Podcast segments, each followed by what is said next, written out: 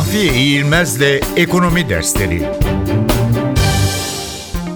İçsel artı ekonomi İçsel ekonomi, firmaların daha çok üretmek yoluyla emek ve teçhizatı daha verimli kullanmalarını, pazarlama ve yönetim masraflarını azaltmalarını ifade eder.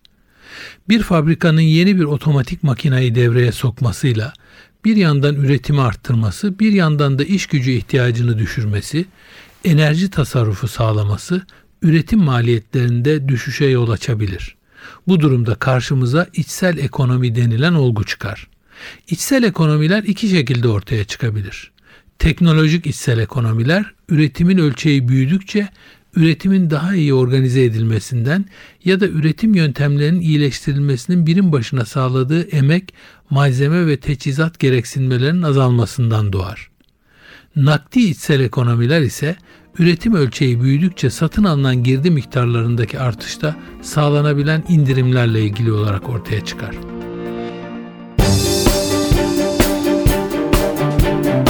Mahfiye İğilmez'le Ekonomi Dersleri